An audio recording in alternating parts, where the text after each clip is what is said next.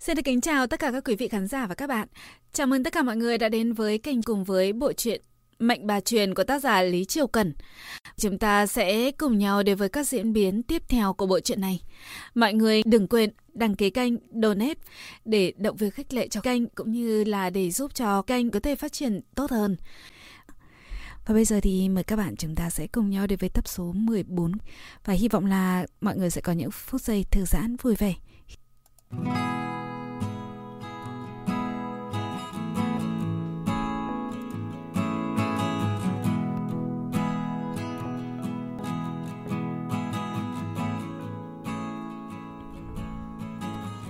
Ngày ấy hoa đào tung bay khắp trời, nằm ở giá y đỏ thẫm, vẫn chưa bái đường xong. Bạch Hoa đi rồi, chỉ còn Tử Trúc ở cạnh Hoa Khai. Nàng yếu ớt mở mắt, đôi mắt vốn sáng ngời này đã trở nên mờ mịt. Hoa Khai nhìn cảnh vật quen thuộc xung quanh, không thấy bóng dáng Bạch Hoa đâu, nàng lo lắng, vô lực gọi Tử Trúc. Bạch Hoa đâu? Chẳng đâu rồi? Tử Trúc nhìn Hoa Khai không trả lời mà nắm lấy bàn tay nhăn nheo của nàng, đặt vào tay mình ấm áp nói: Hoa Khai, Huỳnh sẽ cứu muội, nhất định sẽ không để muội xảy ra chuyện. Hoa Khai không để ý đến lời Tử Trúc, tiếp tục hỏi: Chàng đâu? Hoa Khai, đừng để ý đến hắn nữa được không? Chàng ở đâu? Tử Trúc không khỏi đau lòng, kích động đứng dậy. Hắn hại muội như thế, vì sao muội nhớ hắn mãi không quên? Muội cũng biết, muội rõ ràng biết hồn phách muội sắp hồi yên phỉ diệt. Mỉ mắt Hoa Khai giật giật, nàng nhìn Tử Trúc nhẹ giọng nói: Ta không quan tâm. Nhưng huynh quan tâm, vì sao trong mắt muội mãi mãi không có huynh? Tử Trúc càng siết chặt tay Hoa Khai. Huynh không nên, sớm biết như thế huynh đã không để muội đi, dù có phải nhốt muội lại huynh cũng không thể để muội đến nơi này, muội cũng sẽ không trở nên như bây giờ. Vận mệnh đã như vậy, cho dù biết trước thì kết quả cũng thế thôi. Tử Trúc, không có chàng, ta và người cũng không có kết quả. Người đi đi. Lẽ ra Tử Trúc phải nổi cơn thịnh nộ, lẽ ra phải vô cùng khó chịu, nhưng hắn chỉ nở nụ cười dịu dàng nói: Hoa Khai, Huỳnh và muội nhất định sẽ có kết quả tốt. Hoa Khai sững sờ, chợt cảm thấy bất an. Người muốn làm gì? Làm chuyện ta nên làm. Chản đâu? Chản đâu rồi? Lòng ta vô cùng, lòng nàng vô cùng lo lắng, nhưng chỉ có thể yếu ớt gọi: Hắn lên thiên đình.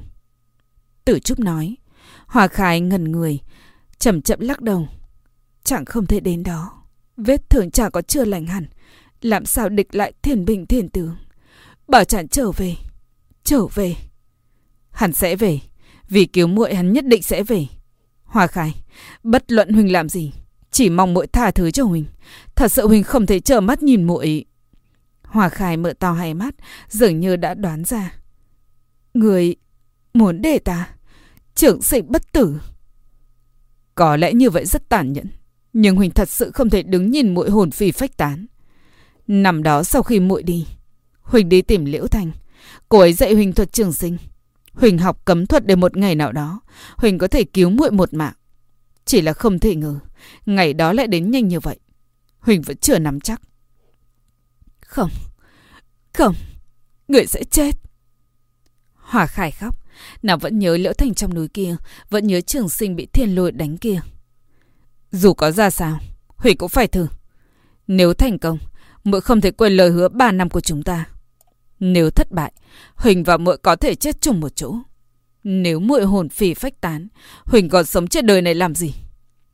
Hoa Khai nhìn thần sắc quyết tâm của Tử Trúc, lòng cảm buồn bã, mất mát. Cho dù thành công, ta cũng không quên được chàng. Ai ngờ Tử Trúc vô cùng khẳng định nói: Muội sẽ. Hoa Khai đột nhiên bị hoa mắt, đành phải nhắm mắt lại, lòng tràn đầy bất an. Đến khi nàng tỉnh lại, Bạch Hoa đã trở về. Hắn ngồi cạnh giường, người đầy thương tích. Hoa Khai lo lắng nằm ống tay áo của hắn. Chàng... Chưa kịp nói hết câu, Bạch Hoa đã cúi người hôn nhẹ lên môi nàng, chỉ phớt một chút. Ngón tay hắn nhẹ nhàng vuốt về mặt Hoa Khai, đầu ngón tay run run, trong đôi mắt vàng lấp lánh ánh lệ, hắn nói: Hoa Khai, sau này nàng nhất định phải sống tốt. Hoa Khai bắt lấy tay hắn nắm thật chặt. Chả muốn làm gì. Bạch Hoa nghiêng người áp chán mình lên chán Hoa Khai. Hãy quên ta đi. Ta không quên. Bất luận thế nào, ta cũng không thể quên chàng. Chả bảo ta làm sao quên chàng. Nàng lắc lắc đầu, tay lại càng níu chặt hơn. Bạch Hoa lấy từ trong áo ra một viên đan dược, viền thốt tỏa ánh sáng đỏ nhàn nhạt, nhạt. Hoa Khai mở to hai mắt không ngừng lắc đầu. Không muốn, ta không muốn. Bạch Hoa nâng thân thể già nua của Hoa Khai dậy, để nào vô lực dựa vào lòng hắn, nhẹ giọng nói. Hoa Khai, là ta hại nàng. Ngoại trừ thế này, ta không còn cách nào khác. Ta thà để nàng quên đi, chứ không thể để nàng hồn phi phách tán. Ta trộm tiền đàn, đã thương tiên nhân, bọn họ sẽ không bỏ qua cho ta. Nhưng ít ra nàng sẽ sống. Ta có thể chờ, chờ đến lúc họ buông thả ta, ta sẽ đến tìm nàng. Sao nàng chả có thể nhẫn tâm như vậy, nhẫn tâm như vậy. Bạch Hoa nhắm mắt đau đớn nói, thả thứ cho ta. Bầu trời vốn trong vắt, không một gợn mây đột nhiên biến đổi. Mây đen ùn ùn kéo tới bao trùm núi Bạch Phách, sấm chớp dữ dội, cuồng phong thét gào, cuốn bay hoa đào đang nở. Tiểu yêu tiểu quái khắp núi chạy thục mạng, nháo nhào tìm chỗ trốn. Dường như Bạch Hoa không hề để ý tới mây đen ngoài kia, cúi đầu nói với Hoa Khai. Ta phải đi rồi, nàng nhớ bảo trọng. Dứt lời liền bỏ đàn dược vào miệng mình, mạnh mẽ áp môi mình lên môi Hoa Khai. Nàng không có sức phản kháng, đàn dược trôi qua yết hầu xuống bụng, cảm giác nó đi ngang qua ngực khiến nàng đau đớn không thôi. Bạch Hoa cẩn thận đặt nàng nằm xuống, đắp chăn, nhẹ nhàng vén tóc nàng xong mới xoay người rời đi. Đôi mắt Hoa Khai đẫm lệ, một tay dùng hết khí lực cả đời níu lấy tay áo hắn, không chịu buông ra. Thân thể Bạch Hoa hơi sững lại, nhưng hắn không dám xoay người, hắn chỉ sợ mình không đủ quyết tâm đi khỏi. Bạch Hoa chụp lên tay chàng, nàng nhẹ nhàng đẩy ra, bước đi không ngoảnh lại. Ra khỏi nhà, Bạch Hoa nhìn Tử Trúc đang đứng cạnh cửa, mặt không biểu cảm nói. Đừng quên những gì người đã hứa. Nếu người không cứu được nàng, ta nhất định sẽ không tha. Nói xong liền đi mất. Tử Trúc im lặng nhìn hắn đi về hướng Thiên Bình Thiên Tướng, không hề chống cự để mặc bọn họ lôi đi. Mây đen nhanh chóng kéo đi, bầu trời lại trở nên sáng sủa, giống như sấm chớp mây đen kia chưa từng xuất hiện bao giờ. Đợi Bạch Hoa và Thiên Bình Thiên Tướng đi rồi, Tử Trúc mới vào nhà. Hắn nhìn Hoa Khai nằm trên giường, nước mắt không ngừng chảy ra từ hai mắt, trống rỗng vô hồn, thấm ướt hai bên tóc, ướt cả gối đầu. Tử Trúc ngồi xuống cạnh Hoa Khai, dùng ống tay áo nhẹ nhàng lau nước mắt cho nàng. Vừa lau hết đợt này thì đợt khác lại tràn ra, dường như mãi không chấm dứt. Tử Trúc đau lòng nói. Hoa Khai, nhắm mắt lại. Lúc mới tỉnh dậy, tất cả sẽ ổn thôi. Hoa Khai đột nhiên quay đầu nhìn Tử Trúc, nhẹ giọng nói. Tử Trúc, tất cả đều sẽ không tốt. Nhất định sẽ. Chỉ cần muội quên hết là có thể bắt đầu lại từ đầu. Cho dù trường sinh bất tử, muội cũng sẽ không đau khổ. Ta không cần trường sinh bất tử. Ta không quên được chàng. Không quên được. Hoa Khai không muốn nhắm mắt. Muội sẽ. Tử Trúc, ta xin người, đừng cứu ta. Không được. Hoa Khai nhìn Tử Trúc đau khổ nói. Nếu quên chàng, ta sẽ chết. Thật sự sẽ chết. Huỳnh sẽ không để muội chết. Tử Trúc không ngừng dùng tay áo lau đi nước mắt nàng. Hoa Khai, cứ khóc như vậy muội sẽ mù đấy. Hoa Khai không nghe lại hỏi. Chàng đâu? Bị Thiên Bình Thiên Tướng giải đi rồi. Bị giải đi rồi. Chính mắt Huỳnh thấy hắn bị Thiên Bình Thiên Tướng mang đi. Hắn không phản kháng. Nước mắt đàn rơi trên mặt nàng đột nhiên trộn lẫn sắc đỏ, chảy xuống thấm vào mái tóc. Hoa Khai. Nhìn thấy cảnh này, Tử Trúc sợ hãi kêu lớn. Mau nhắm mắt lại đi. Huỳnh xin muội, đừng tra tấn mình nữa. Hắn đi rồi, hắn đã đi rồi. Hoa Khai nghe xong câu này, miệng lại khẽ nói. Ta không muốn cái gì trường sinh bất tử. Ta chỉ muốn Bạch Hoa. Ta sống. Còn chàng thì sao? Nếu cả ta cũng quên chàng, thì còn ai nhớ chàng đây? Ai có thể lo cho chàng đây? Dứt lời, hai mắt từ từ khép lại. Tử Trúc ôm chặt lấy Hoa Khai đã mê man. Hắn khổ sở khóc. Sao muội lại yêu hắn đến như thế? Vì sao muội không thể yêu Huỳnh, dù chỉ một chút thôi? Vì sao muội yêu hắn, dù hắn có ở xa cuối chân trời? Trên đời này vẫn còn muội nhớ đến hắn. Còn Huỳnh thì sao? Cho dù Huỳnh chết, muội cũng sẽ không nhớ Huỳnh, đúng không? Nhưng Tử Trúc không biết, có một con bướm trắng ở cách đó không xa cũng đang khóc. Lúc Hoa Khai tỉnh lại đã là ba ngày sau. Nàng mở tỏ mắt bối rối nhìn xung quanh, đầu óc trống rỗng, trong ngực có một nỗi đau không tên. Nước mắt không kìm được đột nhiên rơi xuống. Nàng đưa tay xoa lên mặt mình, mờ mịt nhìn lòng bàn tay ươn ướt. Không biết vì sao trong lòng thấy vô cùng xót xa. Một lát sau có một nam tử lạ mặt bưng chậu nước đi vào. Nam tử kia thấy nàng tỉnh lại, mừng rỡ đặt chậu nước sang một bên. Hắn ngồi xuống cạnh nàng, nhìn thấy nước mắt trên mặt nàng lại cau chặt lông mày. Hoa Khai, muội tỉnh rồi sao? Sao muội lại khóc? Có phải muội khó chịu ở đâu không? Hoa Khai nhìn người trước mắt, cố gắng nghiền ngẫm, nhưng thật kỳ lạ, càng cố lại càng nghĩ không ra, đầu óc trống rỗng, ngay cả họ tên mình là gì cũng không nhớ nổi. Nàng lắc đầu nhẹ nhẹ nói, ta không nhớ, ta không nhớ gì cả. Tử Trúc thấy dáng vẻ mất trí của nàng, trong lòng như bị ai kéo căng, hắn ôm chặt lấy Hoa Khai nói, không nhớ cũng không sao, quá khứ không quan trọng, quan trọng là hiện tại chúng ta được ở cùng nhau. Đôi mắt Hoa Khai trống rỗng, ta rất khó chịu. Khó chịu ở đâu? Hoa Khai chậm rãi đặt tay lên ngực, mắt không có tiểu cự nhìn Tử Trúc. Nơi này thật sự rất đau. Tử Trúc gỡ tay nàng ra. Đừng để ý đến nó, nhanh thôi sẽ không sao đâu, không có việc gì đâu. Ta cảm giác ta đã quên một chuyện rất quan trọng. Nước mắt lại không tự chủ rơi xuống. Nhưng mà ta không nhớ được là chuyện gì. Tử Trúc vắt khăn ướt trong chậu nước, nhẹ nhàng lau mặt cho Hoa Khai. Không nhớ được thì đừng nghĩ nữa.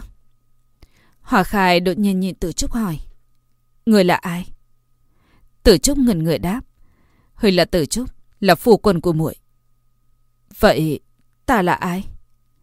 Tử Trúc nhíu mày hơi lo lắng trả lời, Mạnh Hoa Khai, là thê tử của Huỳnh. Vậy à? Hoa Khai mờ mịt nhìn xung quanh lại hỏi, còn đây là đâu? Bạch Phách Sơn. Nếu muội không thích ở đây, Huỳnh dẫn muội đi, chúng ta đến nơi khác, chỉ có hai chúng ta. Vậy người là ai? Còn ta là ai? Sao ta lại ở đây? Tử Trúc thấy bộ dáng của Hoa Khai như vậy, lòng vô cùng xót xa nhưng vẫn tiếp tục trả lời, tên muội là Mạnh Hoa Khai, Huỳnh là Tần Tử Trúc, muội là thê tử của Huỳnh. Nơi này là Bạch Phách Sơn, muội với Huỳnh sống ở đây. Hoa Khai lại ôm ngực nói, ta rất khó chịu, nơi này cứ như bị tắc nghẽn, đến cả thở cũng đau, còn hơn bị xé làm hai nửa. Ta sắp chết rồi. Đừng nói gở, muội sẽ không sao đâu, ngủ một lát nữa sẽ hết thôi. Đúng lúc này vài cánh đào theo gió nghiêng nghiêng bay vào cửa sổ rơi trên mặt đất. Hoa Khai nhìn chúng hỏi, bên ngoài có phải hoa đào nở rồi không? Phải, cả ngọn núi đều là hoa đào. Vậy chắc chắn sẽ đẹp. Nhưng bây giờ ta đứng dậy không nổi, người có thể đi hái cho ta một cành không? Được, đương nhiên là được. Tử Trúc gật đầu liên tục. Muội chờ Huỳnh một chút, Huỳnh sẽ về nhanh thôi. Dứt lời liền lập tức chạy ra ngoài. Hoa Khai nhìn bóng dáng hắn rời đi, lại nhìn cánh hoa rơi lả tả ngoài cửa sổ, trong mắt không chút gợn sóng như người đã chết. Thế nhưng gương mặt vẫn ướt đẫm nước mắt. Nàng chậm rãi sửa lên tóc, rút ra cây châm, nhắm ngay tim đâm vào. Nơi này thật sự rất đau. Biển hoa đầy trời, gió thổi cánh hoa bay đi đâu? Nàng là ai? Vì sao nàng lại ở đây? Tử Trúc ra cửa không lâu, không hiểu sao có linh cảm chẳng lành. Hắn quay người nhìn căn nhà gỗ, đứng lặng một hồi rồi chạy như điên trở về. Vừa vào cửa đã thấy Hoa Khai nằm trong vũng máu. Máu từ ngực nàng tràn ra róc rách, cả khóe miệng cũng chảy máu. Cây châm cắm thẳng vào ngực Hoa Khai. Hai mắt nàng mở to, trống rỗng vô thần. Thấy Tử Trúc đứng ở cạnh cửa, nàng thều thào hỏi, người là ai? Sau đó nằm im bất động. Mãi đến khi đầu Hoa Khai vô lực gục xuống, Tử Trúc mới hồi phục tinh thần. Hắn chậm chạp bước về phía nàng, cẩn thận từng bước một, không dám tin những gì trước mắt mình. Tới cạnh nàng, Tử Trúc quỳ sụp xuống, hai tay ôm lấy người Hoa Khai, lại giống như sợ nàng bị tổn thương mà không dám đụng vào. Không khí tràn ngập mùi máu, hắn run rẩy chạm vào Hoa Khai. Hai bên má, trên ngực đầy máu, Cuối cùng hắn khóc giống lên. Nàng nói nàng sẽ chết. Đây là lựa chọn của nàng. Dù nàng có quên hết cũng không ngăn nàng lựa chọn cái chết. Ai cũng không ngăn được. Khóc lóc một hồi dường như đã hạ quyết tâm. Tử Trúc nắm bàn tay còn chưa lạnh hẳn của Hoa Khai dứt khoát nói. Sao ta có thể để muội già đi như vậy? Dứt lời hắn bế thi thể nàng ra ngoài. Ở nơi chân trời xa xôi, Bạch Hoa bị nhốt vào trong tòa yêu tháp. Tay chân hắn bị xiềng xích bởi bốn sợi xích rất to. Lửa tàm muội trần hỏa thường xuyên nổi lên thiêu đốt, đau đớn tận cốt tủy. Dù vô cùng khổ sở nhưng Bạch Hoa vẫn cảm tâm tình nguyện, không hề chống cự. Hắn biết, chỉ có còn sống hắn mới có cơ hội gặp lại nàng. Trong khoảnh khắc Hoa Khai dùng châm cài tóc đâm vào ngực, trái tim Bạch Hoa như bị ai bóp nghẹt, đau đến mức không thể đứng thẳng, mặt mày trắng bệch. Hoa Khai! Hắn thầm gọi tên nàng, kích động giật mạnh xiềng xích giống lên. Thả ta ra! Mau thả ta ra! Ta muốn gặp nàng! Có lẽ là vì từ đầu đến giờ Bạch Hoa chưa từng phản kháng, cũng có lẽ vì những thần tiên này quá tự tin. Bốn phía tòa yêu tháp ngoại trừ sương mù dày đặc không có ai canh giữ, không có ai nghe thấy tiếng gầm rú của hắn. Không ngờ chỉ một lúc sau mây đen dày đặc ùn ùn kéo đến, ẩn giấu hàng vạn tia chớp dữ dội, bất kỳ ai cũng không cản nổi. Một con hắc long khổng lồ bay giữa đám mây cất đầu hí vang, con rồng man theo sấm sét từ trên trời lao xuống thế gian. Đương nhiên, Bạch Hoa biết con hắc long đó đi đâu. Hắn càng dễ ruộng mạnh hơn. Tiếng gầm gần như áp đảo cả mây đen sấm chớp cuồn cuộn. Bạch Hoa càng dễ, tà muội trần hỏa từ bốn phường tám hướng càng bùng cháy mãnh liệt. Đôi mắt vàng trong suốt sẫm lại như màu hổ phách. Bạch Hoa điên cuồng gào thét, thân thể không ngừng ghi về phía trước. Sợi xích bị kéo càng sắp đứt, còn tứ chỉ của hắn cũng chảy máu đầm đìa từ lâu. Cùng với một tiếng gầm như dã thú, sợi xích khóa tay trái thật sự bị giật đứt. Bà sợ còn lại cũng lần lượt đứt theo. Giây tiếp theo Bạch Hoa lao người qua biển lửa, từ trong biển lửa hóa thành hình thú, thoát khỏi tháp tỏa yêu, bồn bà chạy về nhân gian. Khoảnh khắc Bạch Hoa thành công thoát khỏi tháp tỏa yêu, thần Phật tự nhiên cũng cảm nhận được. Ngọc Đế nổi giận đùng đùng, lập tức hạ lệnh truy bắt. Ở Tây Phương Cực Lạc xa xôi, Phật Tổ nhắm hai mắt, miệng niệm một câu kinh. Cả người Bạch Hoa toàn là vết thương, bộ lông vốn trắng như tuyết đã bị lửa trời thiêu rụi. Hắn giả sức chạy nhanh khiến máu càng chảy nhiều hơn. Mỗi một bước chân đều vô cùng đau đớn, cản đến gần thế gian, lồng ngực càng đau nhức. Nhưng hắn không dám giảm tốc độ, cố gắng bám theo con rồng kia. Mây đen che kín chân trời, hắc long cuồng nộ xiết gào. Cùng với mây đen dày đặc, cuồng phong đột ngột kéo tới, dường như phải phá hủy hết mọi thứ trên mặt đất mới có thể rời đi. Mặt trời bị che khuất khiến trời đất tối sầm, bóng đêm xâm chiếm. Hắc long ẩn hiện trong tầng mây khiến dân chúng dưới trần gian không khỏi kinh hãi, người người quỳ rạp xuống đất cầu xin thần linh phù hộ. Lúc Bạch Hoa chạy tới Bạch Phách Sơn, rừng núi đang rung chuyển dữ dội, hắn trông thấy căn nhà gỗ, cùng lúc thấy Tần Tử Trúc ôm Hoa Khai chống lại ý trời mà đi. Người nàng nhuộm đầy máu, thiền lối tụ tập dày đặc trên đỉnh đầu Tử Trúc, cuồng phong nổi lên tứ phía. Bạch Hoa như gương mặt tái nhợt, im lìm của Hoa Khai, thống khổ ngửa mặt lên trời rú một tiếng dài. Hắn dò dự một chút, lập tức xoay người phóng thẳng về phía con hắc long trên cao. Thân hình Bạch Hoa nhanh chóng phọt vào tầng mây, nhè răng tấn công như vũ bão. Hắc long đang chuẩn bị giáng sét lại đột nhiên bị tập kích. Nó giận dữ hí một tiếng dài, hai mắt tóe lửa. Hình thể bạch trạch tuy lớn nhưng con hắc long kia đã trải vạn kiếp thế nạn, tồn tại sánh ngang trời đất, so với bạch trạch vừa tu hành hình mạng hơn không biết bao nhiêu lần. Huống hồ nguyên thần bạch trạch không còn trong người, mình đầy thương tích. Hắc long vùng vẫy, cố dẫy thần khỏi hàm răng sắc nhọn của bạch trạch, lớp vảy cứng rắn bị thủng mấy lỗ, lộ ra máu thịt bên trong.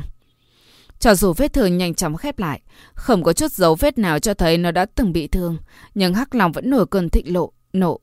Trời đời này chưa có ai dám bất kính với nó như thế. Bạch trạch còn chưa kịp đứng vững, nó đã quật đuôi đánh bạch trạch văng ra xa hơn mười dặm. Bạch Hoa cảm giác như bị cả ngọn núi trực tiếp tông vào người. Thân thể có chưa dừng lại, miệng đã hộc mấy ngụm máu. Tử Trúc không hề để ý đến hai kẻ một đen một trắng đang quần chiến ác liệt trên trời. Hắn toàn tâm toàn ý làm chuyện của mình, giành giật từng giây một. Có thành công hay không hắn cũng không thể xác định. Hai mắt đỏ ngầu nhìn thân thể càng lúc càng lạnh lẽo trong lòng mình, tay không dừng động tác. Hắn chỉ cần thêm một chút thời gian. Trước khi thiền lồi đánh xuống, hắn nhất định có thể cứu nàng, để nàng được trường sinh bất tử. Nhưng bây giờ thiên lôi đã kéo tới, dù hắn có cứu được nàng hay không, chắc chắn hắn vẫn phải chết. Vấn đề chỉ là sớm hay muộn mà thôi. Nhưng hắn không hối hận. Thần thể Bạch Hoa lộn mấy vòng trong không trung, hắn dùng móng vuốt sắc bén cố trụ mới có thể dừng lại, run rẩy đứng lên lại phun ra một ngụm máu. Hắc Long thấy Bạch Trạch đã đuối sức, nó không đuổi theo nữa. Nhiệm vụ của nó hôm nay không phải là đánh nhau với con linh thú Bạch Trạch. Tên phàm nhân không muốn sống kia đã sắp thi triển xong cấm thuật, sao có thể để loại thuật pháp đi ngược ý trời này thành công. Bạch Hoa đưa mắt nhìn về phía người con gái mỏng manh, lòng đau vô vàn. Ở bên kia Hắc Long đã giáng thiên lôi xuống, hắn gào một tiếng xé phổi, sau đó lấy tốc độ mắt thường không thể nhìn thấy được phóng như bay về phía người kia, vừa chạy vừa biến thành hình người. Bạch Hoa chưa kịp tới chỗ Tử Trúc và Hoa Khai, chín đạo thiên lôi màu đen từ trên trời đã rầm rầm đánh xuống, không hề thiên vị nện lên đỉnh đầu Tử Trúc, trách phạt kẻ phàm nhân dám chống lại ý trời. Với tốc độ đó chắc chắn Tử Trúc sẽ không kịp cảm giác đau đớn. Cây cối trên núi Bạch Phách đều cháy thành than, mặt đất sạm một màu đen kịt.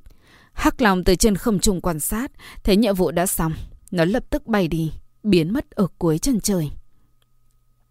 Khoảnh khắc thân thể cháy đèn kia ngã xuống, gió cũng ngừng thổi, mây đèn tan đi, vạn vật trở lại yên tĩnh như lúc đầu.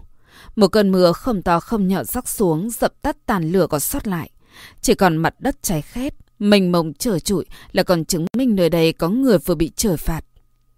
Thật ra không thể nói Tử Trúc hoàn toàn thất bại, ít nhất hắn đã bảo vệ được hồn phách của Hoa Khai, dù phải đổi bằng chính sinh mạng của hắn, hoặc giả hậu quả còn nghiêm trọng hơn.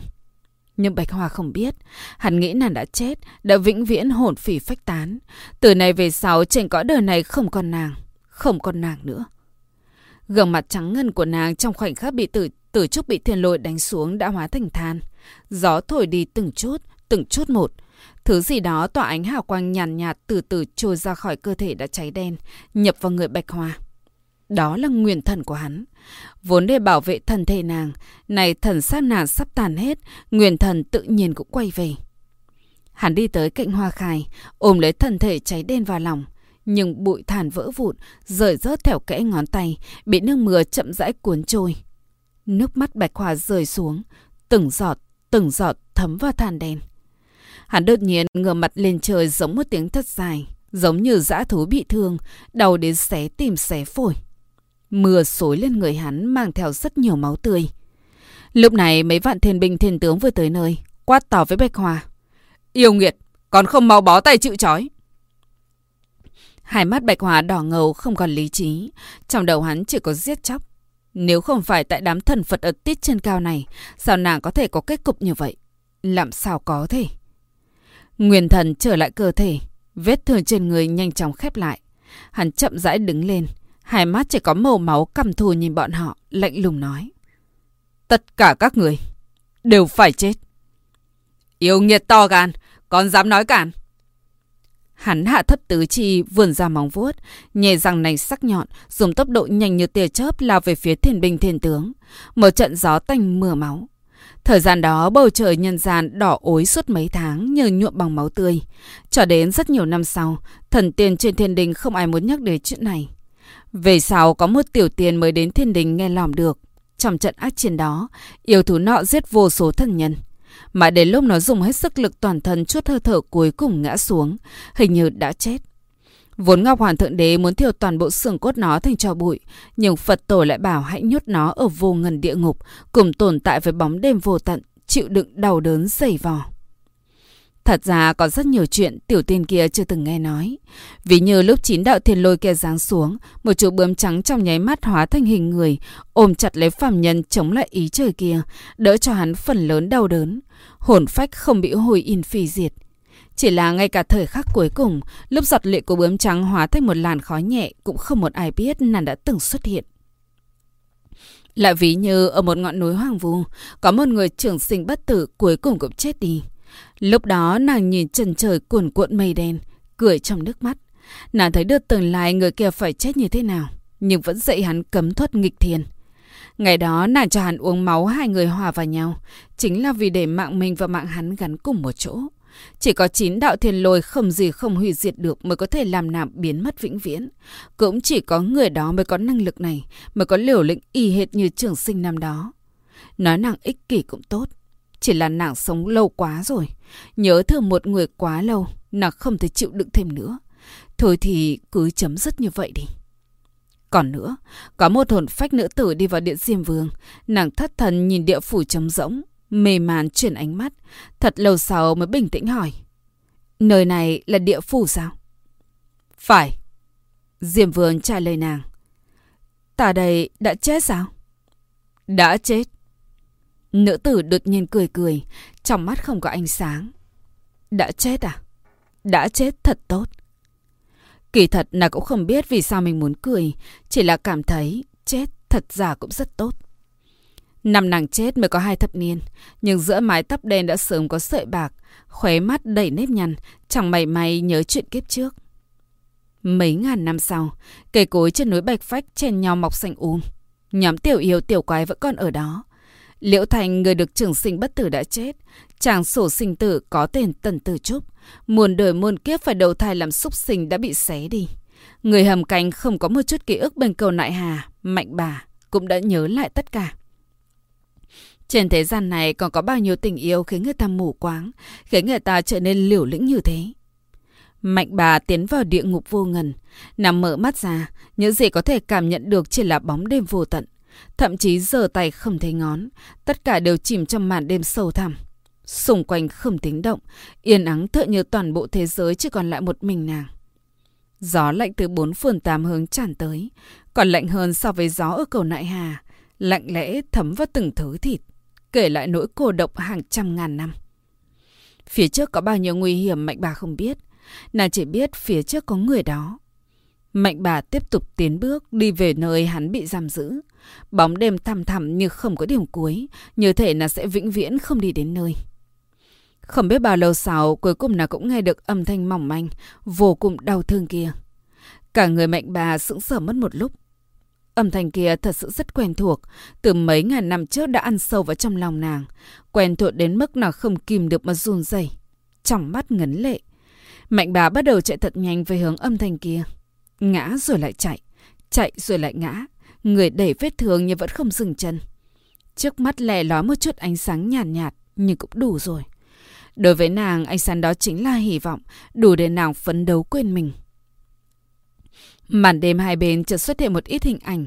Đó là từng mảnh ghép trong câu chuyện của nàng và Bạch Hoa. Khi nàng vẫn còn là dáng sương thần nữ, hắn vẫn là linh thú Côn Luân. Giây phút chạm mặt, thẳng thốt mắt đối mắt. Từ đó về sau vạn kiếp bất phục. Sau đó là thời gian hạnh phúc trên núi Bạch Phách. Nàng đậu đầu đội mũ phượng, vải quàng khăn đỏ, dưới rừng đào vạn dặm cùng hắn bái thiên địa. Thế nhưng, bước lễ phủ thể ra bái vẫn chưa thực hiện xong. Cuối cùng hắn đi mất, nàng chút thời tàn xuống địa ngục Hoàng Tuyền. Thử hỏi, đó có phải nhân quả tuần hoàn? Mấy ngàn năm đã qua, cảnh cũ người xưa lần lượt tái hiện để đánh thức ai, làm thương tâm ai. Ánh sáng trước mắt cản lúc cản trói lọi, đến khi thân ảnh quen thuộc hoàn toàn hiện ra trước mắt nàng, vô cùng rõ ràng, khiến nàng chết lặng. Nàng vẫn đứng đó nhìn, tim như bị rào cắt, nước mắt lũ lượt tràn ra. Mạnh Bà không dám tin, toàn thân nàng run rẩy, dùng hết khí lực mới có thể đứng vững.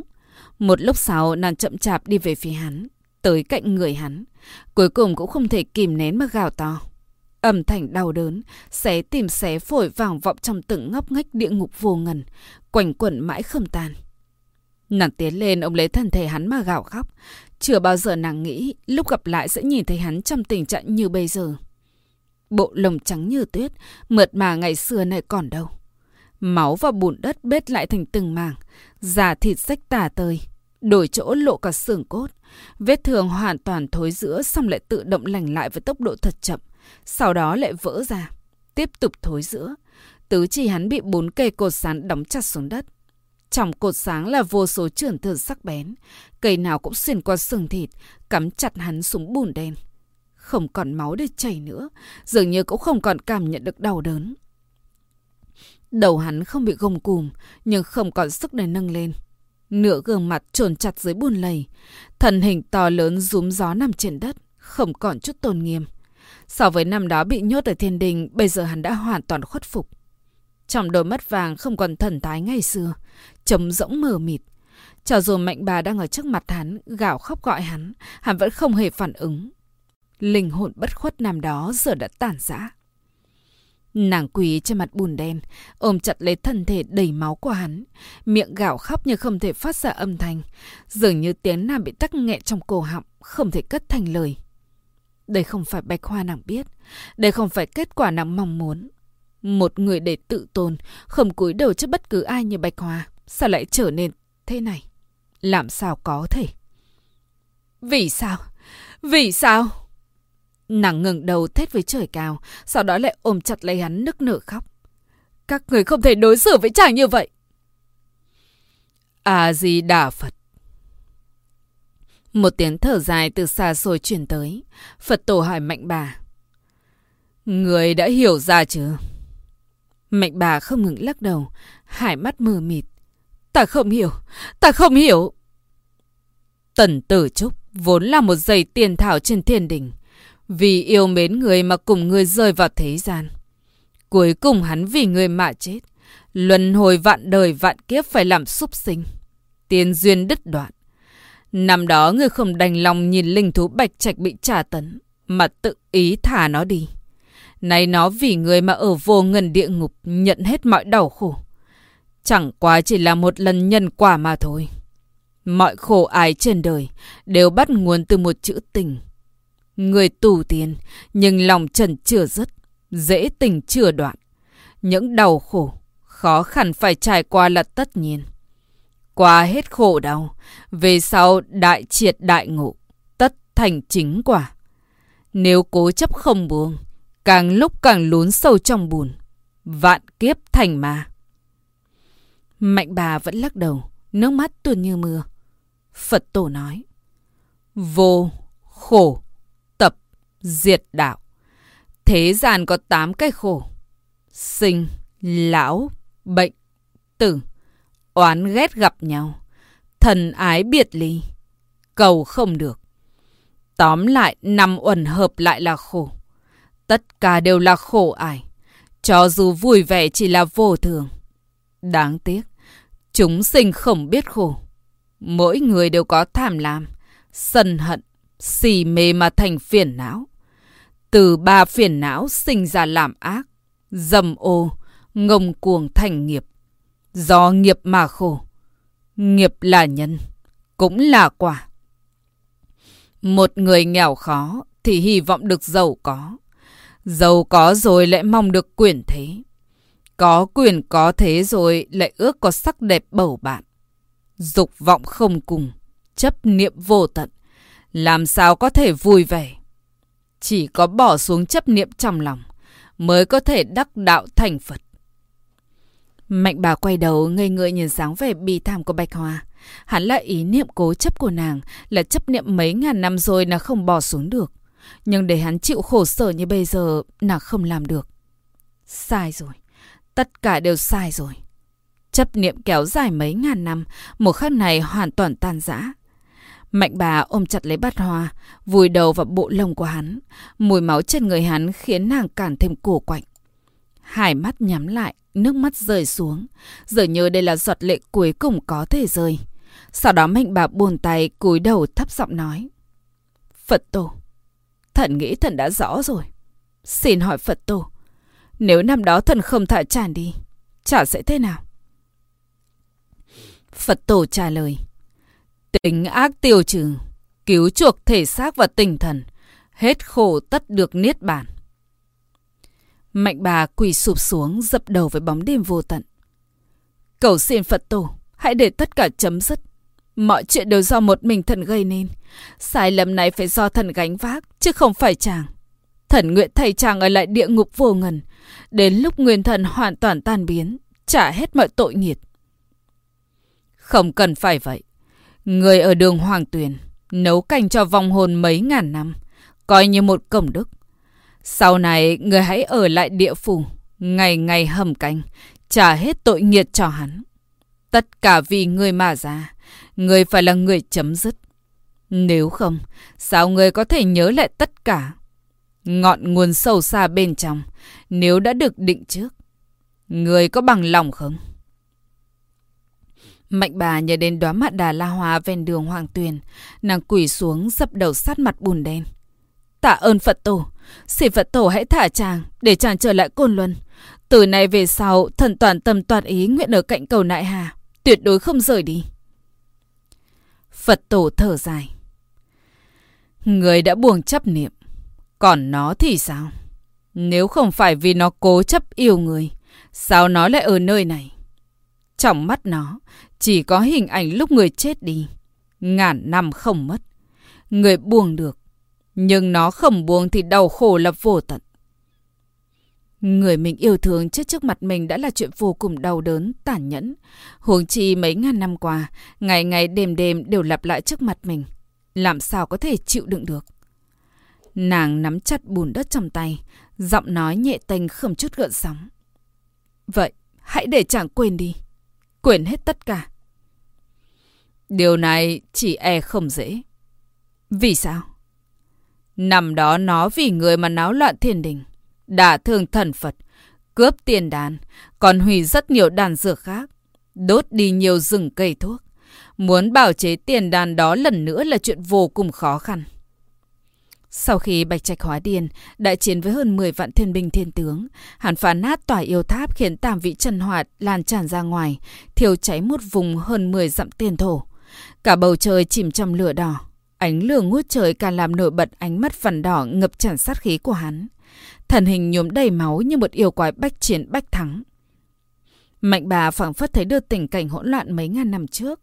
Người kia đứng ở chân trời, đánh đầu thằng đó, không gì cản nổi. Nàng càng cúi thấp người. Xin Phật Tổ chỉ dạy, làm sao mà có thể khiến chàng quên hết mọi chuyện, thoát khỏi bể khổ. Mạn Đà La Hoa cạnh đường Hoàng Tuyền, nước sông vòng xuyên dưới cầu Nại Hà, Hồng Liên như lửa trên núi Côn Luân. Dùng tất cả những thứ này, nấu một chén canh bằng ngọn lửa bất diệt dưới mười tám tầng địa ngục. Tự tay cho nó uống xong. Từ nay về sau, nó sẽ quên tất cả mọi chuyện về người, không thể nhớ nổi trên đời còn có một người là người. Phật Tổ vừa nói xong, Hồng Liên nàng dùng chính máu và nguyên thần đánh đổi xuất hiện trước mặt. Dùng tính mạng mình đổi lấy Hồng Liên, thì ra là có công dụng như thế này. Mạnh Bà bắt lấy, nắm chặt trong tay. Chuyện đó cũng không khó. Còn cần một giọt nước mắt cuối cùng của cả đời người nữa. Người có làm được không? Mạnh Bà trầm mặc một lúc mới đáp. Thật làm được. Sau đó nàng lại nói với Phật Tổ. Sổ sinh tử có ghi, dường thọ của thần là mười tám mươi bảy năm. Nếu đã như vậy, Phật Tổ có thể để thần ở cạnh chàng vài chục năm cuối cùng này không? Để làm gì? Mạnh Bà đứng thẳng người, nhìn bóng tối vô tận, ánh mắt bình lặng, ngữ điệu nhàn nhạt, nhạt. Mười năm ở nhân gian, chẳng qua chỉ là một cái chớp mắt trên thiên giới. Chẳng trước sau vẫn cố chấp sinh mạng thần ở nhân gian, thần lại không thể buông bỏ chuyện chúng thần chưa bái xong thiên địa. Đã như vậy, xin Phật Tổ để thần ở cạnh chàng chút thời gian cuối cùng ấy, hoàn thành tâm nguyện của chúng thần. Từ nay về sau, không ai thiếu nợ ai nữa. Trong bóng tối thật lâu không có tiếng trả lời. Hồi lâu sau chỉ nghe Phật Tổ thở dài một tiếng, niệm một câu kinh. Địa ngục vô ngần vốn hoang vắng, trống rỗng đột nhiên nổi cuồng phong. Đất cát thổi cuồn cuộn, cát sỏi bay loạn đập vào mặt. Mạnh Bà nhắm hai mắt lại để mặc chúng quất vào người. Đến khi gió ngừng thổi, mở mắt ra là một phong cảnh hoàn toàn khác. Thiền khâm trong xanh vạn dặm, hòa đào tung bay khắp trời. Hết tập mười bốn. Cảm ơn các bạn đã chú ý lắng nghe và quan tâm theo dõi. Xin chào và hẹn gặp lại mọi người.